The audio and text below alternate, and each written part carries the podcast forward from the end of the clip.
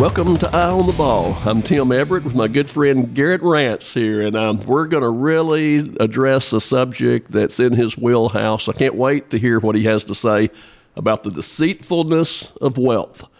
So um, I think we've got some scriptures here Mark 4 19, Matthew 13 22. I recognize Matthew 13 as the parable of the soil. So, um, Garrett, um, let's start off by talking about the Christian's relationship to money, and should we treat money differently than the world treats money?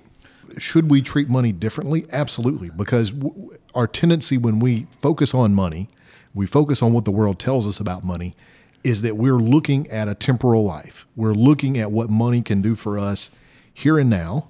Uh, and and when I say here and now, I mean the entirety of your life. That's still a you know uh, a vapor in the wind. It's a blink of an eye um, in comparison to eternity. And so we should treat our money the way that we feel that God would want us to use our money, and and our, our priorities and our focus should be on what His focus and priority is on, uh, which we know is on Himself.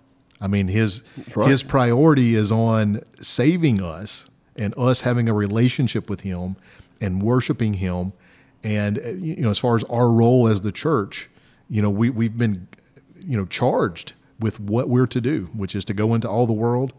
And um, if we're not using our money in a way that aligns with that, then we're looking at things from a very temporary basis.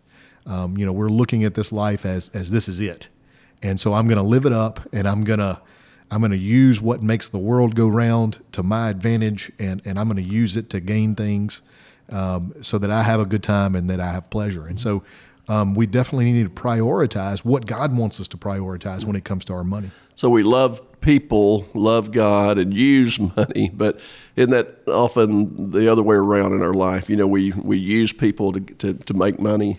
Um, too, too you know, often. the love of the money is the root of all evil. You, you, mentioned the word priorities. I recently preached on Matthew 13, and uh, that was my key word was priorities. You know, that we're to prioritize – uh, you know the you know the the soil. Yeah, I stole that from the you. seed. Okay, well, good, good. Well, that's that's great. And uh, uh, so, what? Let's, let's uh, talk a little bit more about the priorities. Of why is it so hard to prioritize the things of God over the things of money, the things of of man? Um, um, well, it's that here and now concept. It's hard for us to visualize what an eternity looks like because our brains can't even grasp the concept we, everything to us has a beginning and an end.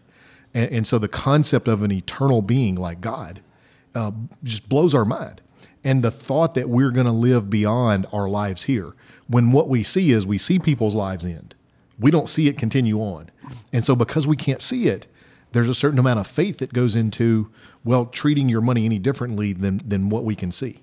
And so that's that's the issue that's at that's at hand that it's just in our nature to, to not think about eternity. Yeah, to be materialistic, uh, right. This is a, a, daily battle, isn't it? I mean, I, absolutely. I, you know, uh, every day I wake up needing to um, prioritize the things of God over over money issues. absolutely. Just, yeah. I mean, if we if we're being honest, there are days that we're good stewards and there are days that we are not, and that goes for everybody on the face of the planet. So, is it all about attitude? No, uh, no, it, it is it is not, and, and that's where I think that. I mean, I've actually heard that from pastors that, that say, you know, it's really about your heart. And they're not wrong, but it's not all about your heart. It's also about what you what action you take. What are you really going to do with your money? Yes, you need to have the right attitude that this is for the glory of God, but you also need to put your money where your mouth is. Yeah, so where your treasures are, that is where your heart will exactly. be. So you make a choice about your treasure, and you know it, it could be that if um, you know, my my daughter has a scrapbook store. That's not something I've ever been interested in, but suddenly I'm interested in it. Uh, but you know, because our daughter's making her living that way, suddenly scrapbooking does become important to me. So you know, that it's not a. My heart was not in the subject of scrapbooking, but I've made it a treasure because my daughter's a treasure, and um, so now it does kind of have my heart. So um, so right, yeah, it's the treasure. It's it's not just about attitude; it's about action. And actions so, are what other people see. And so you know they can't see our attitude; they can't see our heart behind things. God can. Yeah. And so you know the pastors that have said it is all about your or, or it is about your attitude. they're correct. That is what God sees. Mm-hmm. But what other people see, because they're watching us as Christians, they're watching us. And so that's why I think the actions maybe are more important if we're if we're to win people to Christ, they're they're going to be looking at our actions. And so when we do things that are irresponsible with our money, like getting in over our heads with too much debt, like extravagant spending on things that you know you don't need, um, you, you, know that that becomes an issue for some people. That becomes a stumbling block, and that's one of my biggest arguments. Mm-hmm. You know that that a lot of people have. Well, wealth is not bad. That's true. Wealth isn't bad. Scripture tells us it's deceitful. Mm-hmm. But wealth itself, money itself, is not bad because it's an object. It is about how you treat it. But one of the things that happens is it becomes a stumbling block for some people that don't know Christ. So they look at a Christian and they go, "Well, that Christian's flying on, uh, you know, one of his three private jets." That's an, that's a mm, problem. problem. That's an right. issue mm-hmm. because they go, well, wouldn't it be better if they sold all those jets and gave the money to the poor? Yeah. And we do have that example in the Bible where yeah. somebody didn't care about that was mm-hmm. um, uh, was that Nicodemus? Uh, is that right? Am I, I think, I, sure. So. Yeah. I'm asking the pastor. Uh, I'm catching him. I'm catching him off guard, guard here. Yeah. um, where there was really no concern. There was no true concern for the people. It was it was kind of a I'm I'm I'm better than thou. You know. I'm, I'm I'm better than you are. Yeah.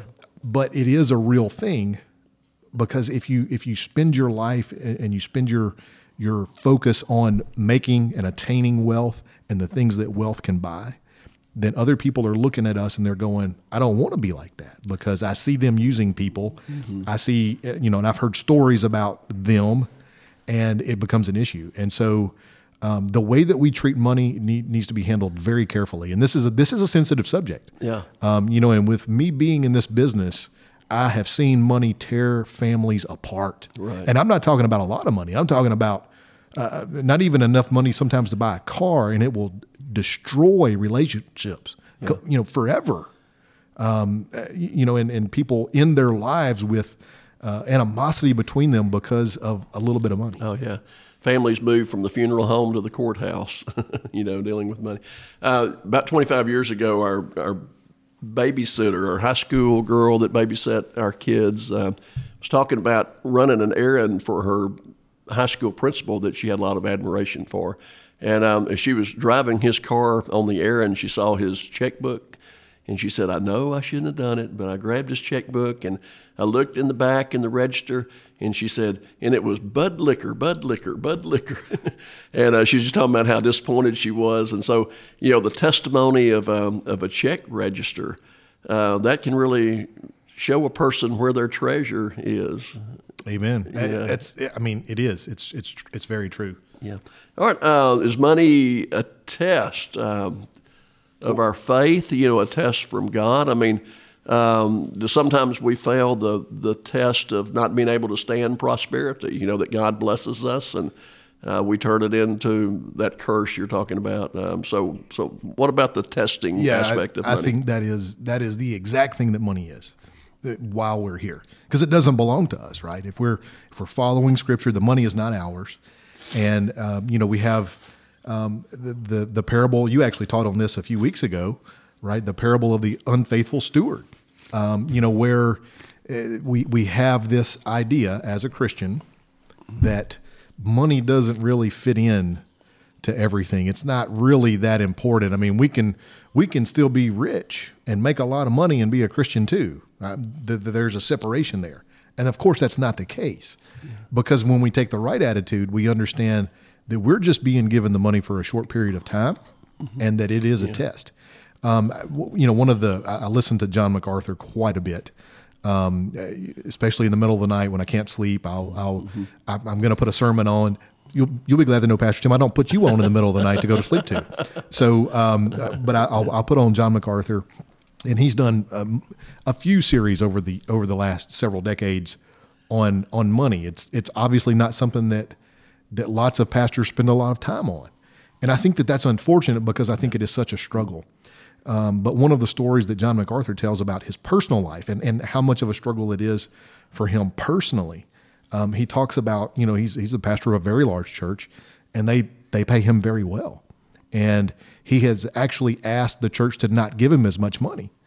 And the response of, of the elders there was that, no, we're giving you more money because uh, we're going to watch what you do with it.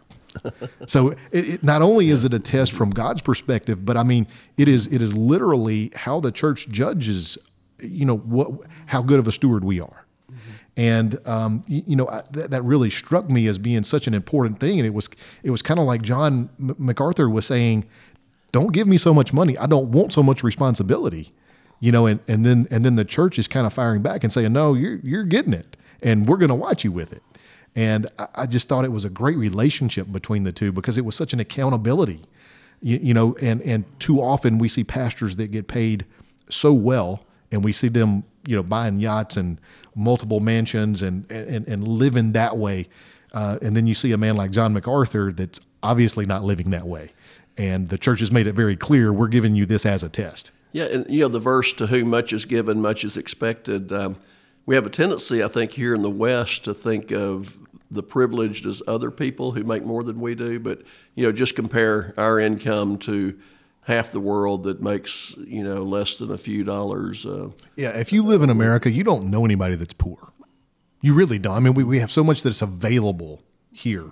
When we compare ourselves to to countries like India, um, where there is real poverty and and and mass poverty, and there are people that die from starvation. Yeah. You know, and that's not something that we see here. Uh, I mean, not that there's not an instance here or there, but it's it's pretty rare. Yeah. Right. Um, and and you're absolutely right. I mean, we're all and actually going way back early when I was working with youth. I actually did a lesson on uh, kind of kind of being silly, but just that uh, you know if you were uh, if you lived in America, you were rich. Period. And yeah. and there is a lot of truth to that. Yeah. Um, and and so I, I want uh, as a Christian, I always want to have the mindset that money is not mine, that it is a test, and and God is seeing what I'm going to do with it, and also other people are seeing what I'm going to do with it. Amen.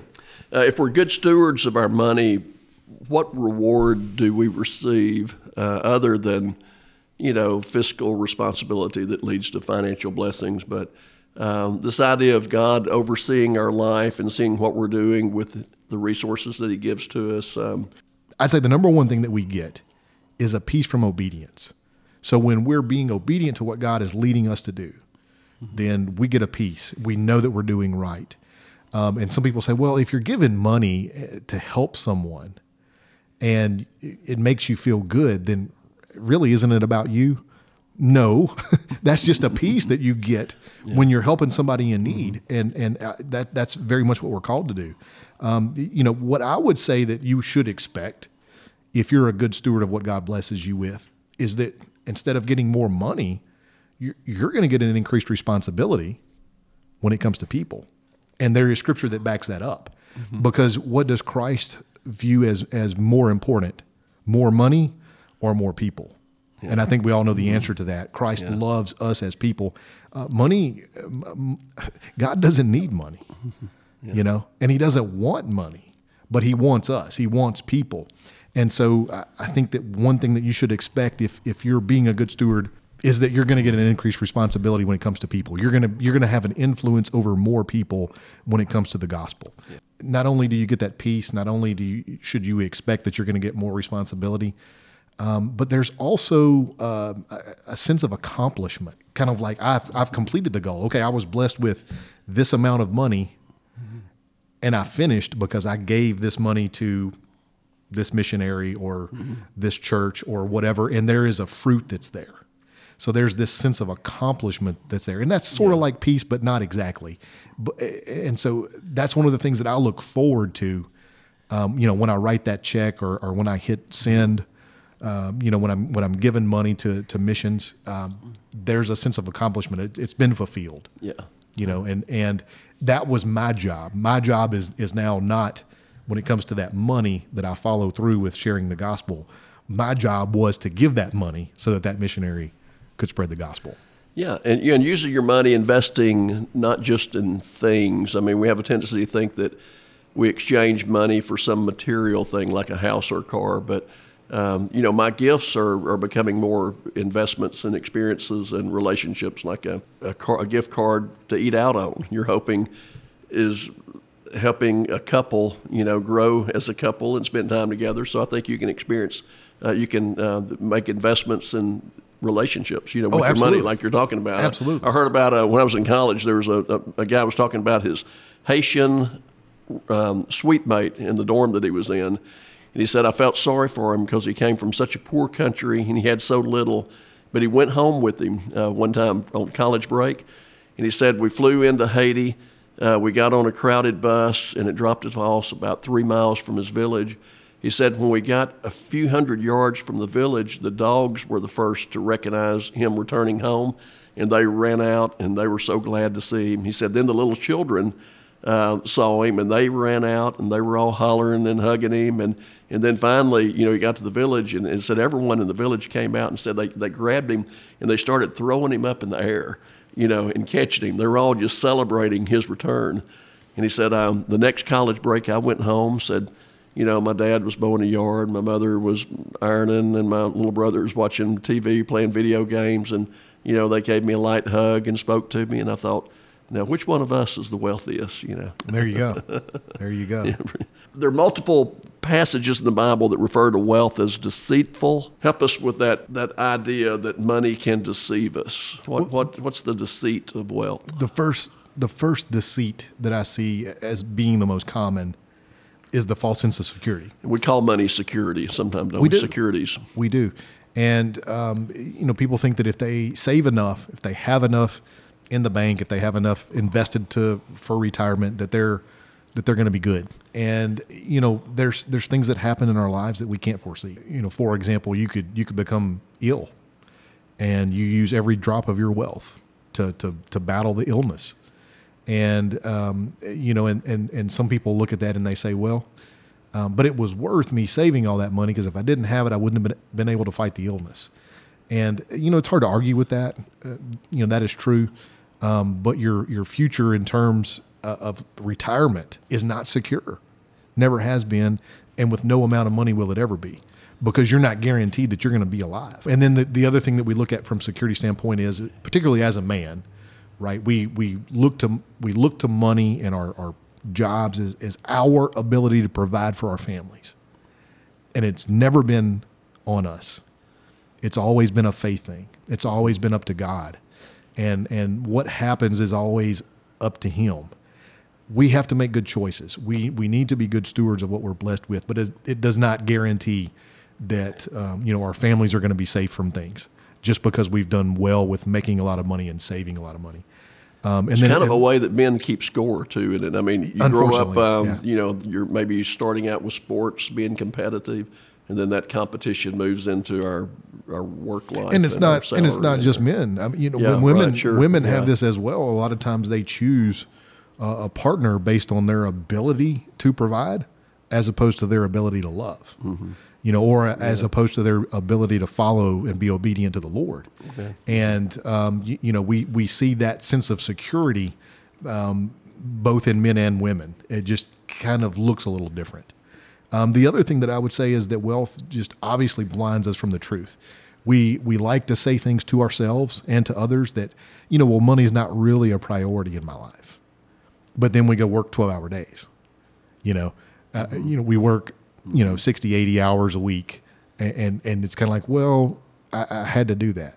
no, you didn't. There are other job opportunities potentially. I mean, that, that can't hold true at, at times in our lives, but um, we we like to tell ourselves lies about money that it's that it's not important to us and that we don't like it and we don't like the things that it can buy, and so it blinds us from the truth and it and, and that blinds us from, you know, what our motivation is to do things. Mm-hmm. You know, um, are we going to this party with this group of people because we think it's going to change our relationships with our family, or are we going to this party, uh, you know, or gathering? Because we think it's going to help us become wealthier. Mm-hmm. You know, just little things like that yeah. that you, you, know in your your brain maybe you don't even think about it. You, you, know, and instead of going to that party and being accepted and um, feeling good about yourself mm-hmm. and making business connections, you know, maybe your time would have been better spent ministering to a family, you know, down the road that needs some help. Mm-hmm. And and so we like to tell ourselves that we we do all of these things for these reasons but underneath it, there's the love of money that's there um, that each of us has to fight every day. Yeah. And, you know, being claustrophobic by nature, I look to money to buy privacy.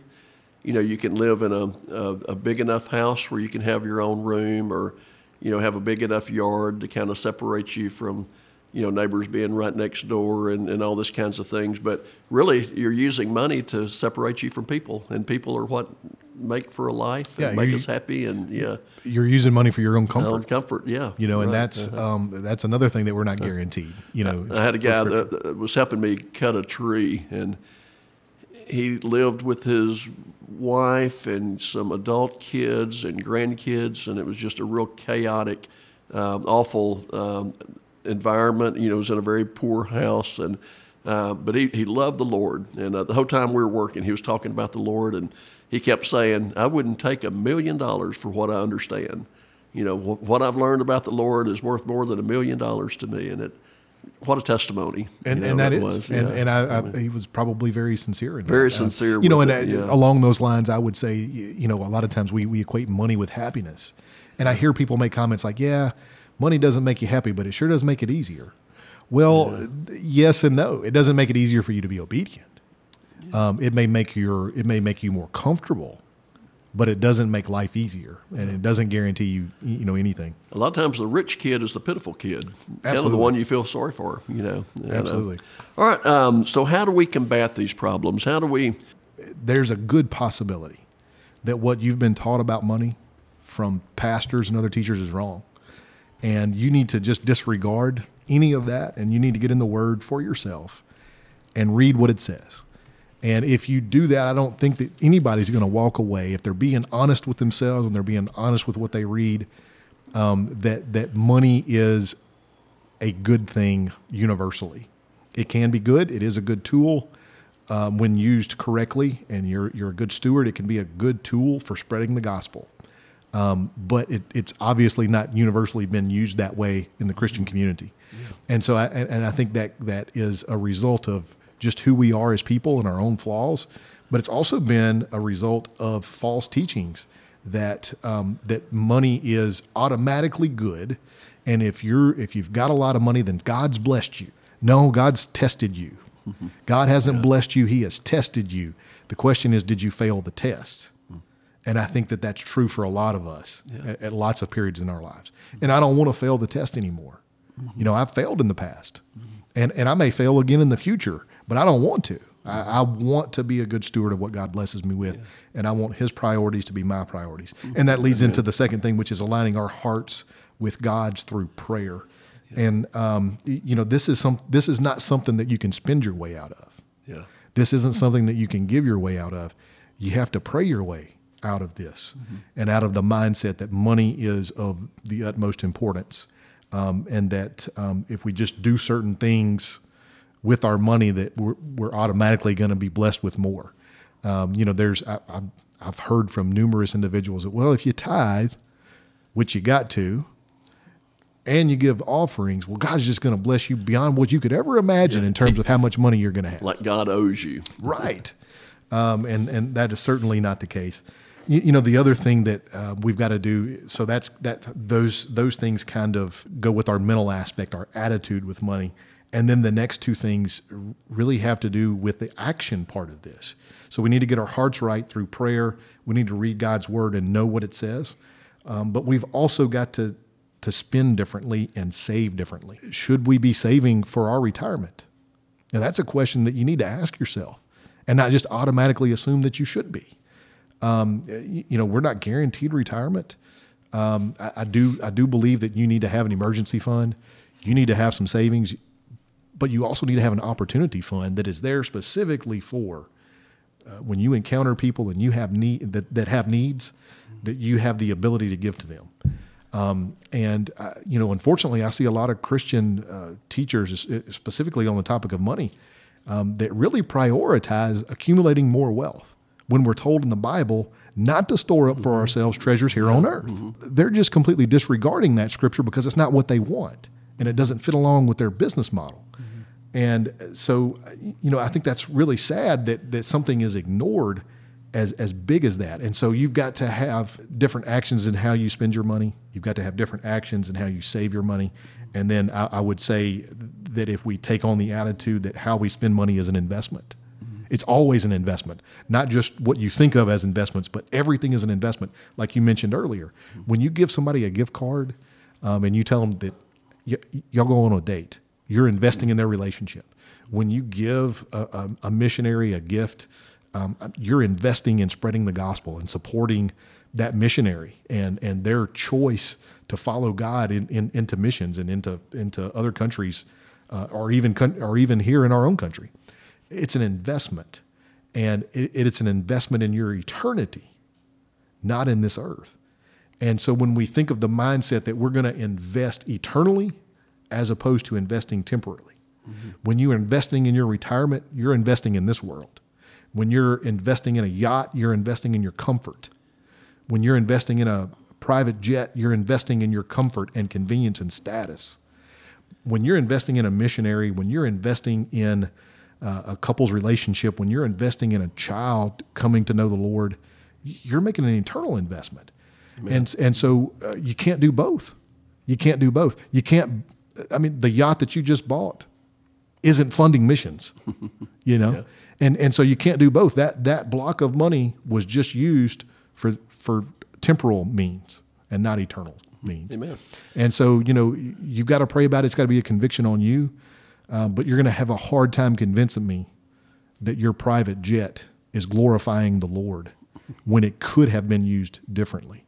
Um, you can try. I welcome I, those of you that can afford to buy your own private jet or yacht. I welcome you to call me and convince me of how that glorifies God. Uh, i welcome the conversation, but for me personally, I know that that's a temporal investment and not an eternal investment.